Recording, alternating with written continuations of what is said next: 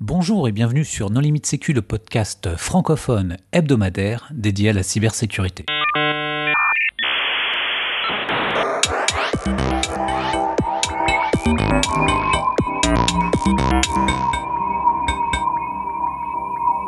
Alors aujourd'hui, un épisode sur CubeOS. Pour discuter de ce sujet, nous recevons un invité qui est aussi euh, contributeur non limite sécu. Il s'agit d'Arnaud Soulier. Bonjour Arnaud. Bonjour. Pour discuter avec lui, les contributeurs non limite sécu sont Marc-Frédéric Gomez. Bonjour. Vladimir Collat. Bonjour. Nicolas Ruff. Bonjour. Paul Amar. Bonjour. Et moi-même, Johan Hulot. Alors Arnaud, CubeOS, qu'est-ce que c'est? Alors CubeOS, euh, de manière très simpliste, c'est un système d'exploitation qui se veut raisonnablement sécurisé. Euh, la différence principale avec un autre système d'exploitation, c'est qu'il euh, a pour objectif de créer des sortes de compartiments et de cloisonner les différentes activités qu'un utilisateur va avoir au quotidien. par exemple, consulter son, site de banque en ligne pour pour faire un virement, il va pas faire ça dans, dans le même compartiment que euh, naviguer sur Twitter et sur des liens inconnus. Ou tester des malwares. Ou tester des malwares, effectivement. On peut dire que c'est un OS qui va très très loin dans le concept, puisqu'il essaye même de se protéger contre le hardware malveillant. Donc, par exemple, si ta carte réseau est compromise par une, euh, une mise à jour, enfin, ou une commande à distance, comme on, comme on a pu en trouver dans certains modèles, euh, bah, le firmware de la carte réseau lui-même ne pourra pas compromettre le système d'exploitation principal par DMA ou autre. Donc c'est quand même un OS qui est vraiment conçu pour euh, prendre en compte des scénarios qu'on rencontre assez rarement dans la vie de tous les jours. Quoi. Oui, tu veux dire que Excuse-moi, tu veux dire que c'est l'OS parfait contre Spectre et Meldon? Bah, en fait, c'est, enfin, Arnaud, tu peux l'expliquer, mais en gros, c'est vraiment, ils sont partis du principe que euh, le matériel, on peut pas lui faire confiance, et donc euh, on redéveloppait euh, pas mal de choses, avec un gros problème, les performances. Je suis pas tout à fait d'accord. Les, les, performances aujourd'hui sur, sur du matériel standard, c'est-à-dire sur un, sur un, PC portable qui euh, qu'on achète en 2018, ça tourne quand même, ça tourne quand même bien. Et effectivement, sur le concept, quand je parlais de, cloisonnement ou de créer des compartiments, donc évidemment, ça repose sur la sur la virtualisation, en l'occurrence sur l'hyperviseur Xen, euh, et ça va un peu plus loin que juste euh, cloisonner le site de la banque avec Twitter. C'est effectivement l'ensemble des fonctions système, donc sont dans des machines virtuelles. Donc on parlait par exemple de la carte réseau la carte réseau euh, va dialoguer via une VM réseau qui elle-même peut dialoguer avec une VM proxy ou une VM VPN et euh, les périphériques USB eux aussi peuvent être gérés par une VM proxy euh, qui va empêcher qu'en cas de d'attaque de type bad USB, on va pouvoir avoir un, périphérique USB qui va se faire passer pour d'abord une clé USB puis finalement comme un clavier et injecter des commandes. Ça dans le cas de, de Cube, ça ne sera pas possible. D'ailleurs, c'est aussi un scénario qui affecte quasiment tous les systèmes d'exploitation que je connais hors euh, CubeOS, c'est les problèmes d'injection de séquences de touches euh, entre, entre fenêtres. Donc typiquement, euh, si tu es sur un Linux, tu fais sudo dans une console pour faire n'importe quoi, derrière tu as ton navigateur qui est compromis, s'il envoie des, séquences de touches à la console, bah, ça s'exécute en tant que route sur ta machine. Et ça marche aussi sur n'importe quel autre système d'exploitation. Et ça justement, c'est aussi un scénario d'attaque contre lequel CubeOS essaie de se protéger. Oui, effectivement. Euh, en fait, donc on est dans des machines virtuelles et euh, si on veut envoyer des commandes dans une autre machine virtuelle ou dans la machine virtuelle euh, qui est route sur l'ensemble de la machine et qui s'appelle le DOM0, il faut appuyer sur une combinaison de, touches magiques et tant qu'on n'a pas fait ça, on restera dans le périmètre de, la VM qui est en cours d'exécution. Alors, comment ça marche? C'est un, hyperviseur dans lequel on a compris qu'il y avait pas mal de, de VM, mais Comment est-ce qu'on peut utiliser ces différentes VM de manière à ce que ça soit quand même ergonomique?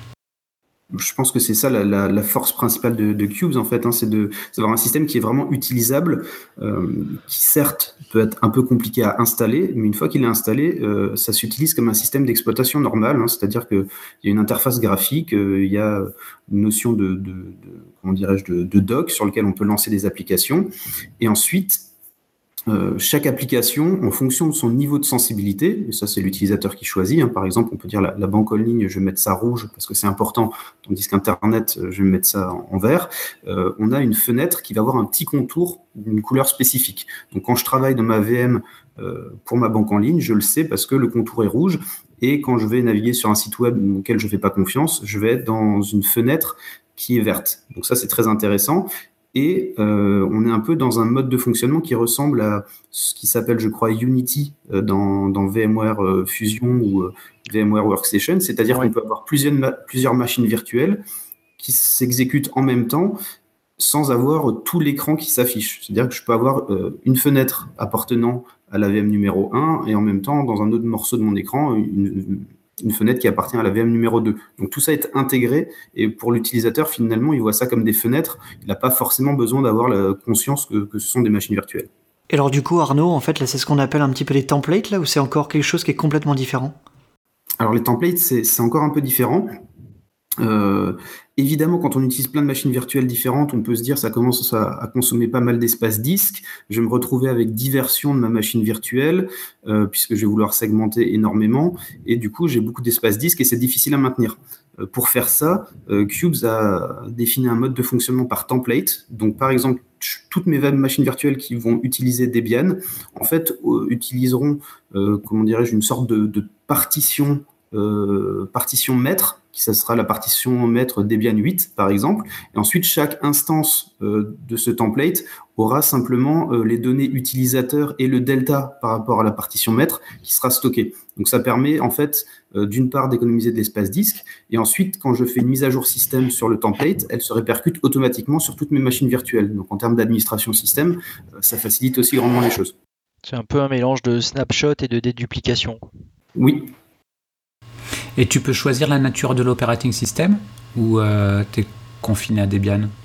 Non, non, on peut choisir euh, ce qu'on veut, à la fois euh, tous les Linux qui existent, mais également du Windows, avec un certain nombre de fonctionnalités qui sont pas forcément toutes disponibles sur Windows, mais en tout cas, par exemple, le mécanisme de template, à ma connaissance, il n'est pas, pas disponible sous Windows.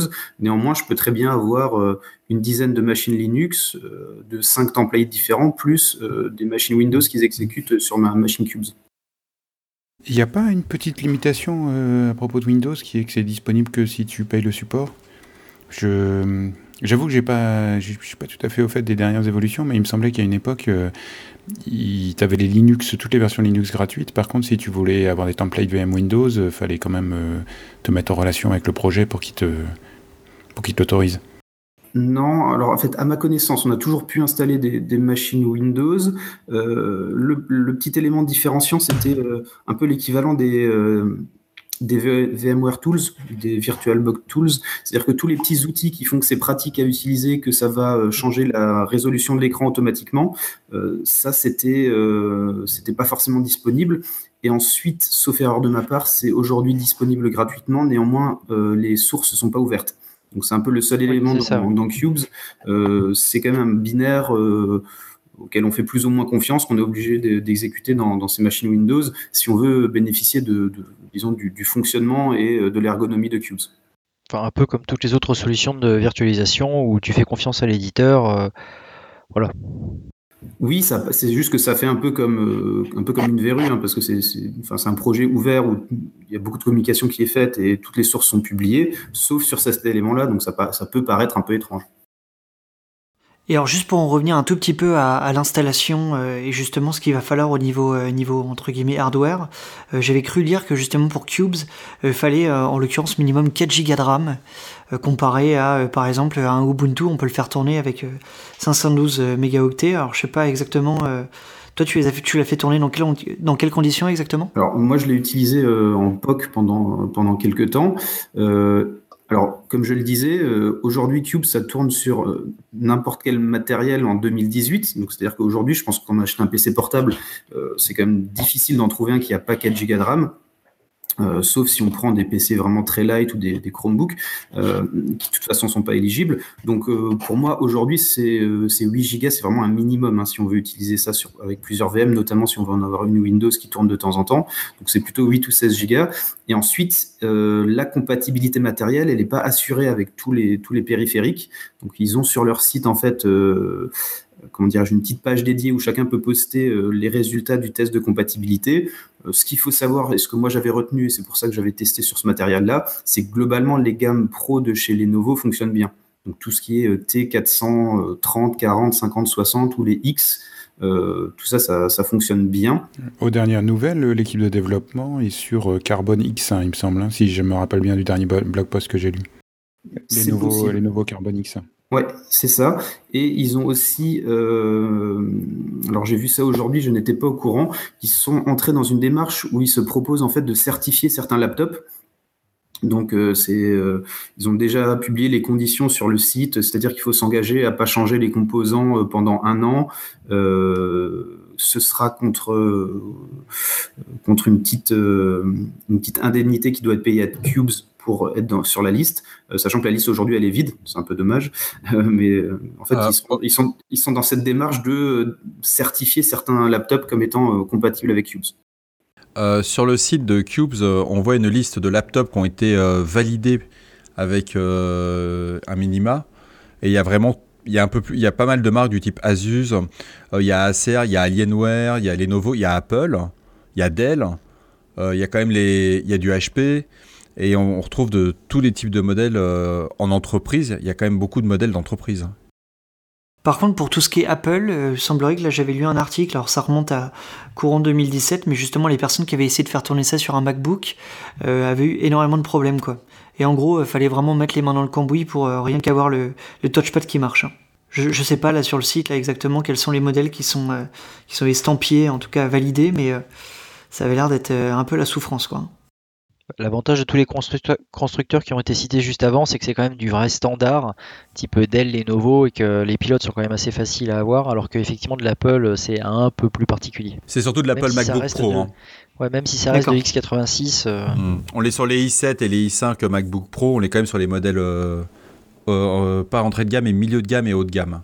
Ouais, puis il faut faire attention quand même hein, sur la, liste qui est publiée, euh, c'est tous les résultats. C'est-à-dire qu'il y a aussi des mm. cases qui sont parfois en, rouge, voire en orange, euh, et du coup, c'est-à-dire qu'il y a des choses qui marchent pas très très bien.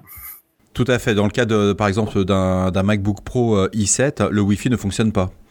C'est ce qui est quand même un peu gênant. Parce que je pense que sur un MacBook Pro, il n'y a rien d'autre que du Wi-Fi. T'as l'Ethernet, c'est sur le MacBook Air où il n'y a que du Wi-Fi.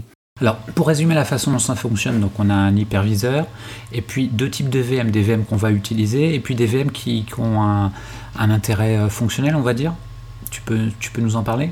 Oui, oui, comme, comme je l'évoquais tout à l'heure, il y a effectivement toutes les VM utilisateurs et ensuite des VM qu'on pourrait appeler euh, services. Donc euh, il y en a une qui est dédiée au firewalling, une au réseau Ensuite, ils ont aussi un système de, VM proxy, donc soit pour passer par un vrai VPN IPsec, euh, soit par un, réseau comme Tor. Euh, donc il y, a, pas mal de, VM de ce type-là.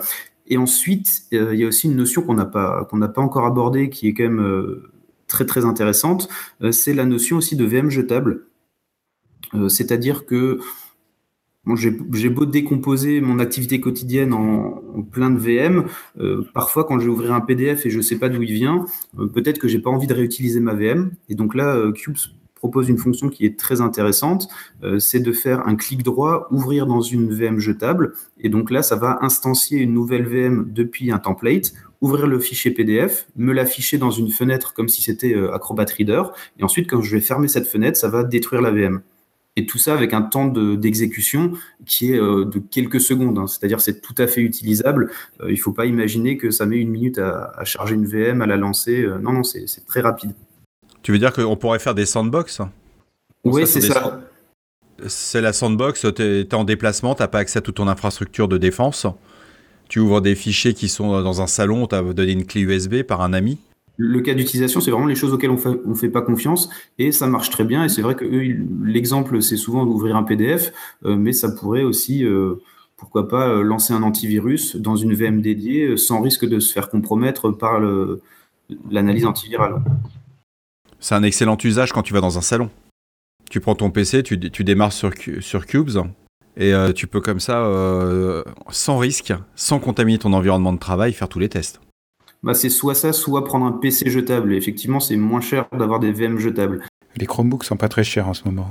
Oui, remarque, c'est vrai que. Mais est-ce qu'il y a un autre cas d'usage qui serait plus professionnel où tu utilises le poste à demeure, par exemple, pour des opérations d'administration sensible, des choses comme ça? Parce qu'on va pas, on va rester dans la bienveillance, mais il y a quand même un paquet de gens qui se sont pris des cartons après que leur admin de domaine ait surfé avec IO sur des sites malveillants et qui ont cliqué sur le point exe qui arrivait. Est-ce que c'est quelque chose qui peut s'envisager dans un contexte d'utilisation plus permanente de type Bastion, choses comme ça? Ouais, moi, le POC que j'avais fait, c'était effectivement pour, euh, identifier la, faisabilité d'avoir un poste d'administration qui utiliserait cette technologie, où effectivement l'administrateur, il peut à la fois avoir une VM euh, qui va se connecter à un bastion, ou alors depuis laquelle il fait directement des actions d'administration, et l'autre VM qui lui permet d'accéder à son SI euh, corporate avec ses emails, son navigateur web, etc. Et donc, on a un cloisonnement qui est aussi robuste que celui que propose une solution de virtualisation c'est quand même quelque chose dans lequel on peut avoir une, bonne confiance. Et est-ce que l'échange de fichiers, par exemple, entre VM, est-ce qu'on peut faire du copier-coller, ce genre de choses? Alors oui, euh, et c'est là aussi le, un des, points forts de Cube, c'est qu'en en, termes d'ergonomie, donc visuellement, je l'ai évoqué, c'est assez sympa. Et ensuite, euh, et contrairement à, à, certains de ses concurrents, ça permet de faire du copier-coller et également du copier-coller sécurisé. Euh, c'est-à-dire que quand on fait du copier-coller sur une machine Windows euh, standard ou Mac, hein, peu importe, on, peut parfois copier-coller autre chose que juste du texte simple. Là, par exemple, dans Cubes, il y a une fonction de copier-coller sécurisé où euh, on va avoir, entre le moment où on copie et le moment où on colle dans une autre VM, quelque chose qui va vérifier que c'est bien du, du, texte brut que je copie-colle. De la même manière, je vais avoir des petits add-ons qui vont me permettre là aussi, par exemple, de convertir un PDF qui pourrait avoir du contenu actif comme du JavaScript et exploiter des vulnérabilités euh, en un fichier PDF qui contient que des images que je vais pouvoir ouvrir euh, de manière euh, plus simple sur une VM dans laquelle j'ai confiance. Par exemple, dans ma VM Internet, je télécharge un fichier PDF, je le transforme en PDF image seule, et ensuite je peux l'ouvrir dans, dans ma VM bureautique. Pour en revenir justement aux actions, par exemple, si tu veux administrer tes machines euh, sous Windows et que tu veux t'installer en fait un Windows, Windows 7 par exemple sur, euh, sur Cubes, là pour le coup, euh, ça passe plus avec ce système de template. Par contre, on a là, ça passe par un système, si j'ai bien compris, de HVM, c'est ça? En fait, une VM hardware. Ouais, c'est ça. C'est dans, en fait, il n'y a pas le même niveau de fonctionnalité qui est proposé avec les, les VM Windows. Alors déjà aux dernières nouvelles, parce que nous on a fait des tests un peu plus récemment, on n'a pas réussi à faire tourner un Windows 10 correctement euh, dans Cubes. on était plutôt sur du Windows 7. Et ensuite, là, on est plutôt sur une VM full screen. On n'aura pas ce mode Unity où les fenêtres euh, pourront être, euh, comme je l'évoquais, avec une couleur spécifique. ça, malheureusement, c'est pas aussi développé. Dans un contexte d'entreprise, euh, disons, euh, tu commences à avoir plus qu'une VM, euh, est-ce qu'il y a des fonctions de management à distance, des choses comme ça? Est-ce que tu peux facilement pousser des templates sur une flotte Ouais, c'est des choses qui ont été rajoutées récemment, mais effectivement, au départ, c'était un des gros points noirs quand moi j'avais fait la première étude sur le sujet, ben, quand on avait commencé à parler un peu de loi de programmation militaire et de système de SI d'administration. En fait, à l'époque, on ne pouvait pas faire grand-chose à distance. Depuis, il y a eu deux fonctionnalités euh, intéressantes qui ont été rajoutées. Euh, la première, euh, c'est d'avoir, comment dirais-je, des, sortes de templates de déploiement, donc en utilisant quelque chose qui s'appelle Salt, que je connaissais pas, mais qui apparemment est, assez répandu. Donc ça, ça permet de définir bah, quel VM je vais avoir sur mon poste comment je configure ma VM proxy, etc. Donc ça, c'était un, premier, point intéressant, mais c'était vraiment pour le déploiement. Et ensuite, là, ils sont en train d'intégrer dans la version 4, si je dis pas de bêtises, donc qui n'est pas encore en, euh, la version stable, une, euh, API d'administration qui permettra là de, faire des actions directement dans les VM ou de revoir euh, quel VM il y a sur un poste, euh, quelles sont leurs, euh, leurs permissions, laquelle a le droit de passer par le VPN, laquelle a le droit de passer sur Internet en direct, laquelle passe par Tor, ce, genre de choses. Donc ça, commence à exister. Alors justement, tu évoques un point qui, m'intéresse. Comment les VM spécialisés, on va dire, sont administrés? Je veux dire, est-ce que tu configures manuellement IPTable, ce genre de choses, ou comment ça se passe? Déjà, c'est très modulaire. Donc, c'est-à-dire que la VM qui sert de firewall, euh, je pense qu'on pourrait, euh, à la limite, installer une, image Fortinet ou Cisco si, euh, elles étaient compatibles x86. c'est simplement une fonction. Et en revanche, je me rappelle plus ce qui est intégré par défaut. je pense qu'il y a un client graphique, si je dis pas de bêtises, mais je ne suis plus trop sûr. Donc, tu peux pousser des templates et des choses comme ça via les nouvelles API ou les nouvelles fonctions. Mais à l'inverse, est-ce que tu peux pouler des choses? Par exemple, si tu veux faire du forensic sur une machine euh, qui a eu un incident, tu veux savoir ce que l'utilisateur a exécuté, il a, exécuté dans une VM jetable. Est-ce que tu as des fonctions de logging, de centralisation, ou est-ce que c'est... Euh, c'est une excellente question. Euh, je pense que ça serait assez compliqué vu l'architecture de faire du forensic. Enfin, ce sera un, vrai défi. et en fait, je pense que les logs sont plutôt faits au niveau de, chaque VM plutôt qu'au niveau, de, au niveau global de, de cubes. Oui, en fait, tu pourrais imaginer par exemple qu'il y a un syslog qui remonte chaque événement, par exemple création de VM, destruction de VM, euh, choses comme ça, et de remonter juste par un mécanisme de syslog standard euh, sur un collecteur central euh, dans un contexte entreprise. C'est vrai que ce serait possible, mais actuellement dans l'architecture, je pense que le syslog il pourrait être fait que par la VM qu'on appelle DOM0, donc celle qui est la VM d'administration, et il me semble que celle-ci, elle n'a pas d'accès réseau du tout, ce qui est plutôt une bonne idée sur le principe. mais je, pense que ça n'existe pas, mais ce serait effectivement intéressant. Ok, mais hum, ça fait quand même un petit bout de temps que le projet existe. Euh, donc à l'époque, c'était effectivement hyper cool, euh, hyper novateur. Euh, depuis, il y a quand même eu énormément de concurrents, de publications et de, projets parallèles qui se sont montés. Est-ce que Cubes reste le leader? Est-ce que est-ce que c'est encore le cool kid ou est-ce qu'il a été remplacé par Node.js ça date de 2010, le lancement du projet, j'ai regardé tout à l'heure. Euh, alors, il y a des concurrents, il n'y en a pas beaucoup, parce qu'en fait, euh, tout simplement, je pense qu'il n'y a pas un marché énorme hein, euh, sur, ce genre de solution pour l'instant. alors, en vrai concurrent, il y avait une solution, je ne sais pas si elle existe encore, qui s'appelait Citrix Xen Client. Non, non, elle est, elle est arrêtée, malheureusement. C'est dommage parce que moi j'étais un grand fan de cette solution, mais elle a été arrêtée en 2015. Ah oui, donc ça, ça fait quelques temps. Et c'était une solution basée sur Xen euh, également, euh, et qui permettait, alors il y avait beaucoup moins de fonctions hein, de communication entre VM, tout ça, ça n'existait pas, c'était que des VM full screen.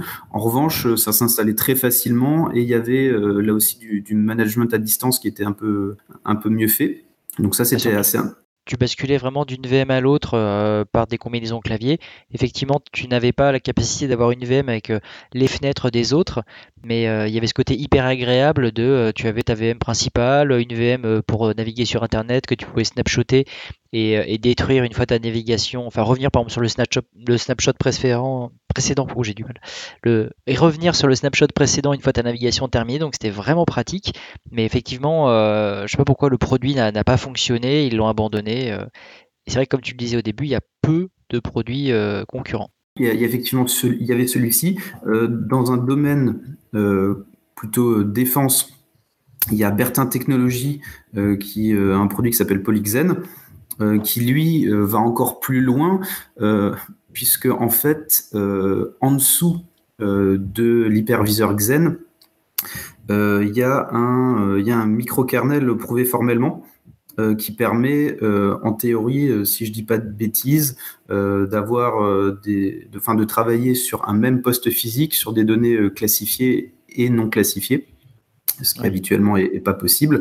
donc là, l'idée, c'est bien de dire, j'ai le microkernel qui fait une segmentation et elle est prouvée formellement. Et au-dessus de ce niveau-là, j'ai encore un cloisonnement qui est fait euh, par Xen. Donc ça, va beaucoup plus loin.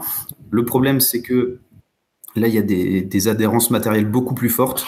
Euh, de ce que j'avais vu à l'époque, euh, les drivers USB, ils devaient tous être redéveloppés. Donc si on n'a pas un périphérique standard, c'est un peu, un peu embêtant. ça marchait que sur certains processeurs. Il n'en reconnaissait que le premier, s'il y en avait deux. Donc voilà, c'était quand même c'est un système qui se destine plutôt à l'armée qu'au grand public.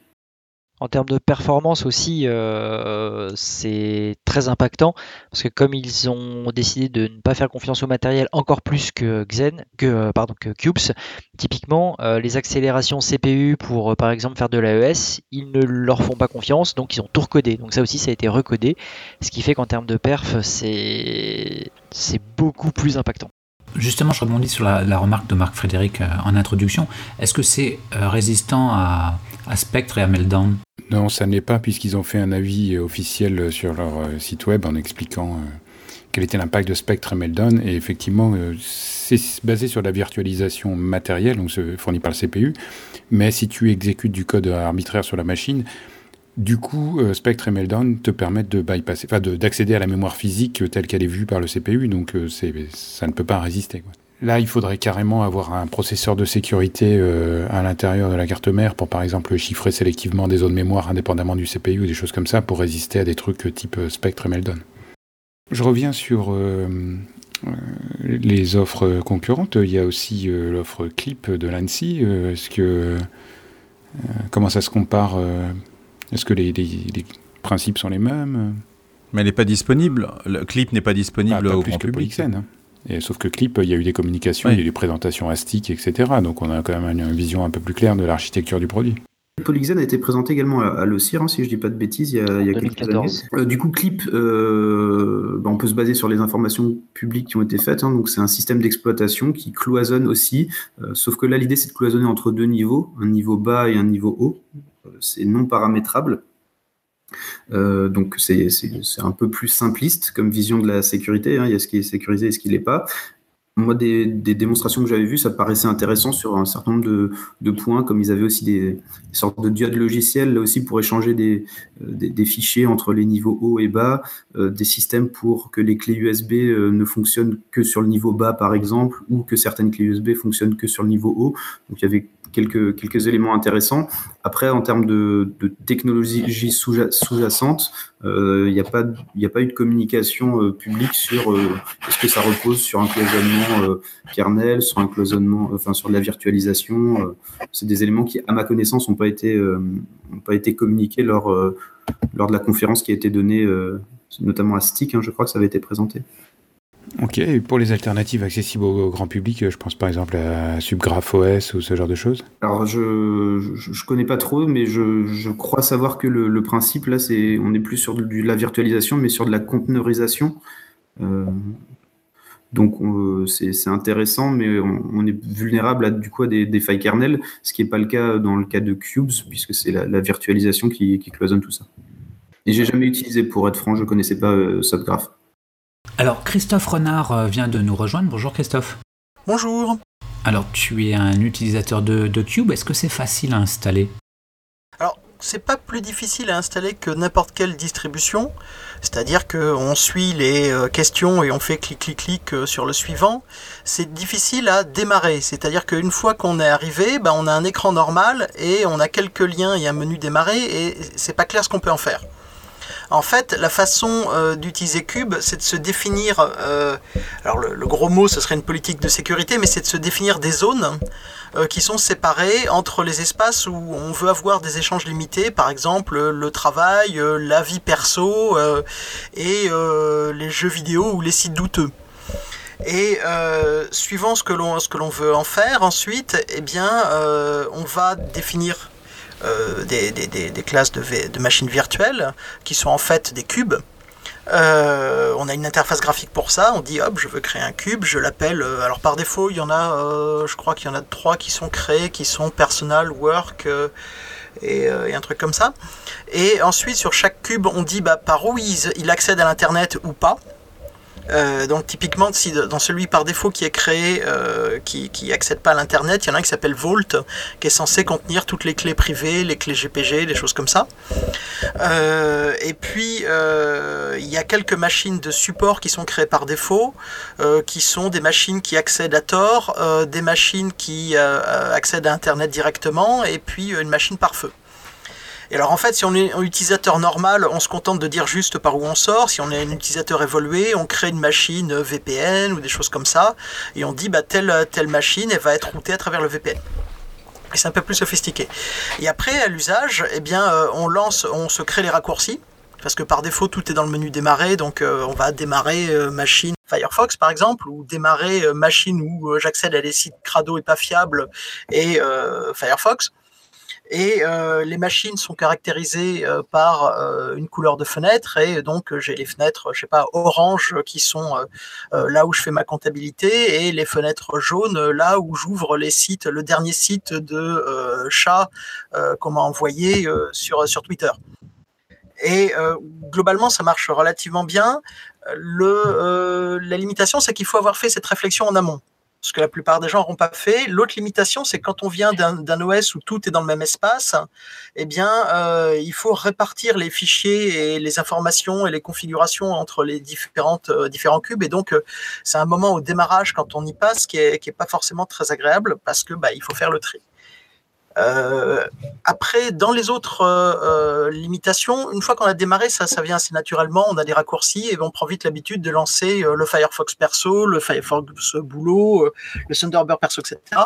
Alors ça, c'est tant, qu'on est sur les machines Unix. après, on peut créer des machines Windows mais les échanges sont un petit peu moins fluides entre Windows et le reste des, machines, qui peuvent être d'ailleurs euh, uniquement des Windows 7 si on veut pouvoir utiliser les fonctions de, mise à l'échelle des fenêtres pour des questions de, version des drivers.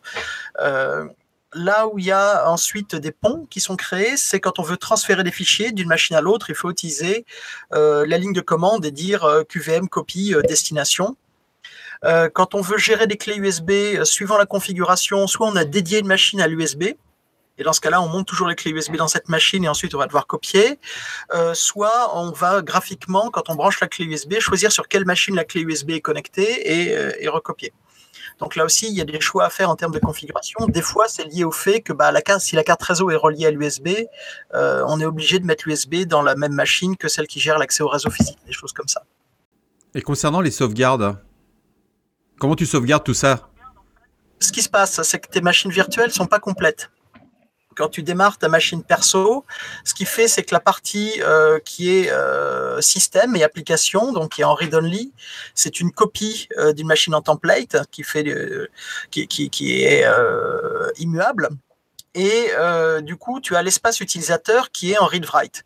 Et tout ce qui est configuration utilisateur, alors le monde Unix s'y prête bien puisqu'il y a une copie de toutes les configurations dans l'espace utilisateur. Cet espace-là, que tu peux augmenter en taille, est celui que tu vas, que tu vas backuper. Donc tu le snapshot, tu fais des exports qui sont chiffrés, et ensuite c'est des fichiers, donc tu peux les transférer un, petit peu n'importe où. Il y a un mécanisme de backup. Euh, ça ne fait pas normalement une taille énorme, sauf si tu transfères des fichiers énormes, parce que euh, bah, ces espaces-là ne contiennent que l'espace utilisateur, pas les applications. Euh, c'est aussi le mécanisme qui permet de faire les mises à jour, parce que tes mises à jour, tu les fais sur les templates. Donc tes machines templates, tu les lances de temps en temps. En fait, le, le, système te dit attention, il y a un update, donc tu cliques sur l'interface graphique, tu dis ok, mets-moi à jour le template, je sais pas, Fedora 26 qui sert de base à la plupart de mes espaces. Euh, ce template n'a qu'un seul accès réseau, c'est filtré, il peut accéder que au distributeur euh, de, des, fichiers de, mise à jour du système. Il fait ses mises à jour et il faudra redémarrer les autres cubes pour que les mises à jour soient prises en compte.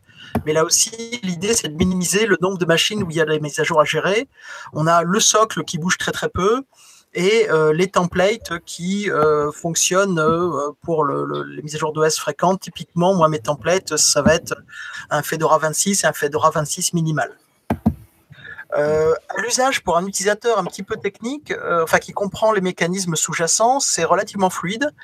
Euh, le principal problème que je rencontre au jour le jour, c'est que des fois le focus passe pas bien d'un cube à l'autre et on commence à taper, on pense être passé sur, le, sur un autre cube et en fait le focus est resté sur une autre machine. Ça c'est un petit peu pénible, mais c'est assez rare, je sais pas, une fois par semaine, et c'est à peu près la seule limitation à l'usage que j'ai trouvé vraiment freinante.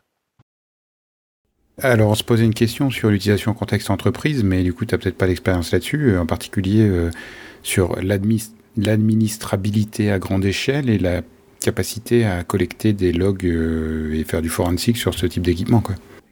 Ah, alors, j'ai quand même une réponse parce qu'en fait, c'est un point auquel l'équipe Cube s'est attaquée. dans la version 3.2, il y a une logique de poste auto-utilisateur administrateur. Euh, donc il y a un seul utilisateur qui est vraiment bien géré et euh, il a tous les droits.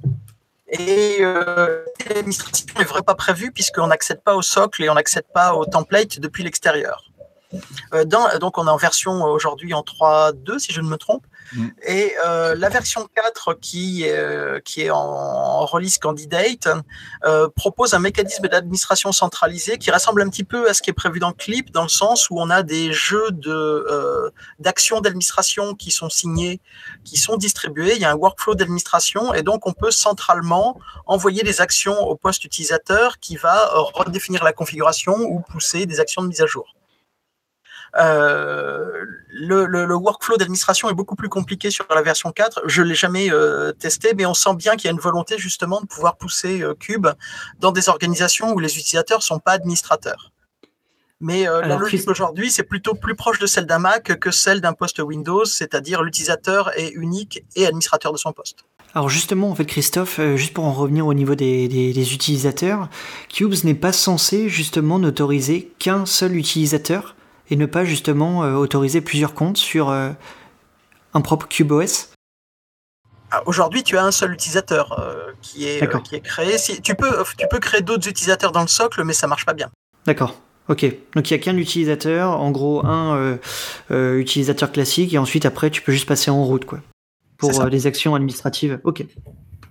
Et par défaut, il n'y a pas de mot de passe pour passer en route parce qu'on suppose que si tu es le seul utilisateur, de toute façon, c'est pas le mot de passe pour passer en route qui va te protéger. Comme Ubuntu. Mais ça a l'air absolument génial. Euh, donc comment ça se fait que ça n'a aucun succès et qu'il n'y a pas une profusion de vendeurs, euh, qu'il n'y a pas de stand dans les salons de sécurité, etc., qui vendent ce type de solution? C'est gratuit.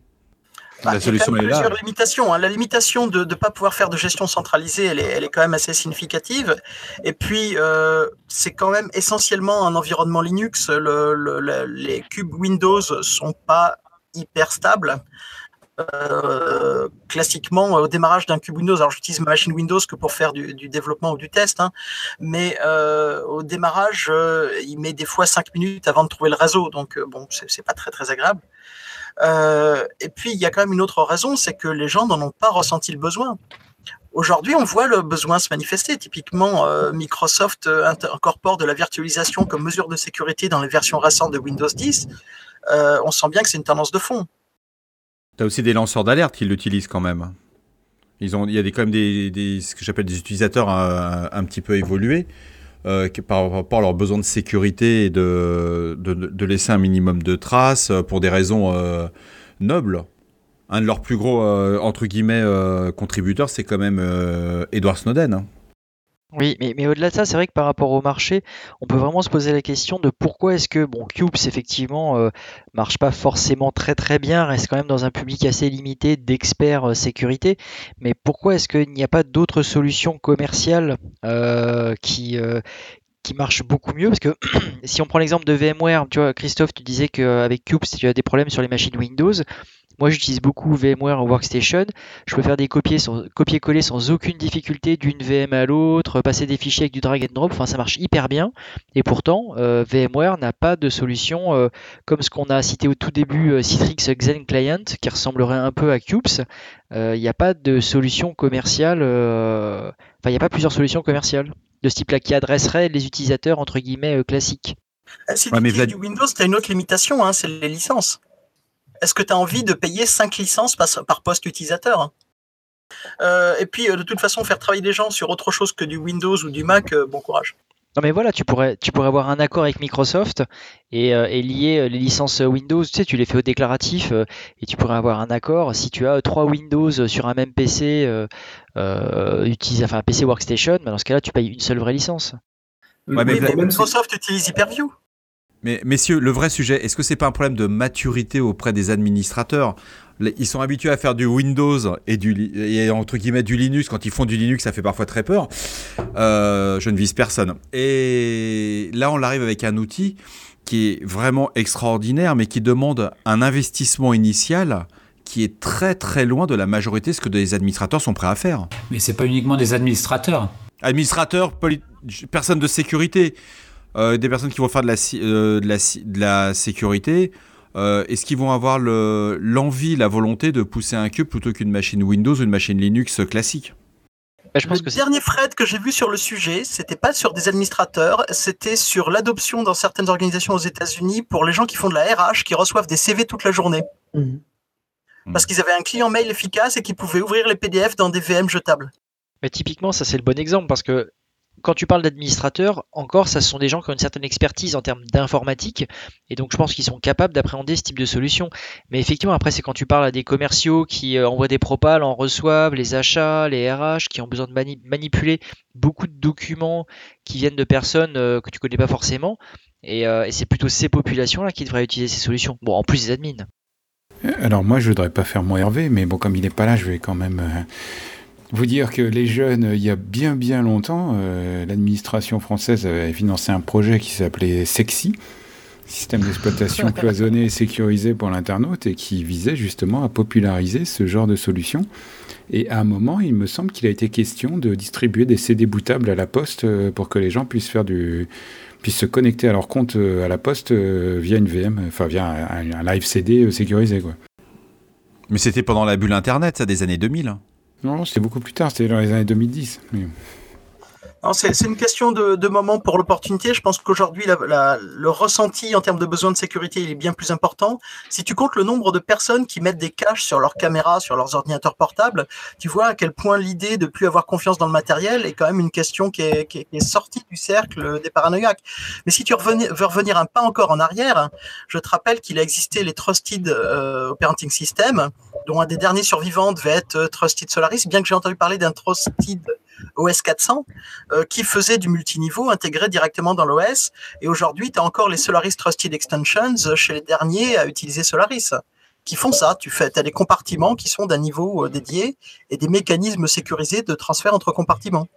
Oui, mais la différence, c'est que ces trucs-là ont été évalués selon les critères communs et autres, ce qui ne sera pas le cas probablement de CubeOS et de n'importe quelle autre solution euh, commerciale qui n'a pas du tout envie de se lancer dans ces trucs qui sont tentaculaires et ah, j'espère qu'un jour quelqu'un financera le CSPN de CubeOS. Mais d'ailleurs, CubeOS, quel est leur euh, business model? Comment est-ce qu'ils font pour gagner de l'argent?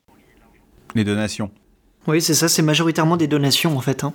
Bon, ils vendent aussi du service, hein. il y a quand même des, gens qui font du service. À un moment, ils ont essayé de faire des versions pour Windows aussi qui n'ont pas très très bien marché.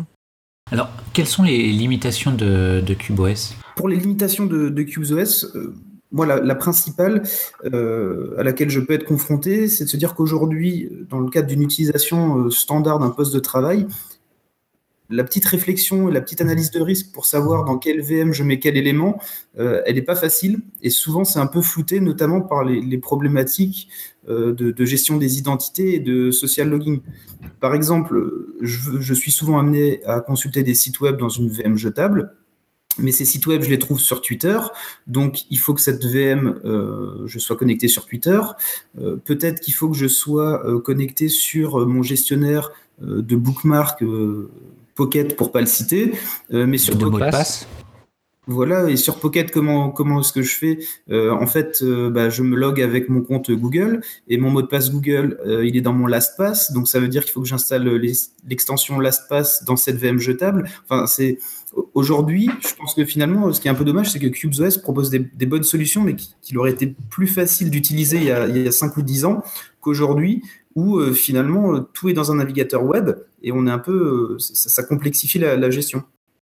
D'où le projet Detangle de Google qui consiste à avoir justement plusieurs compartiments dans ton navigateur web euh, où tu as une, fenêtre, enfin un groupe de, fenêtres pour les sites que tu trustes pas et un groupe de fenêtres pour tes sites intranet par exemple. D'accord. Alors en fait, si tu arrives à le faire avec Detangle, tu devrais pouvoir le faire avec CubeOS ou avec FireJail euh, pour, pour les Firefox.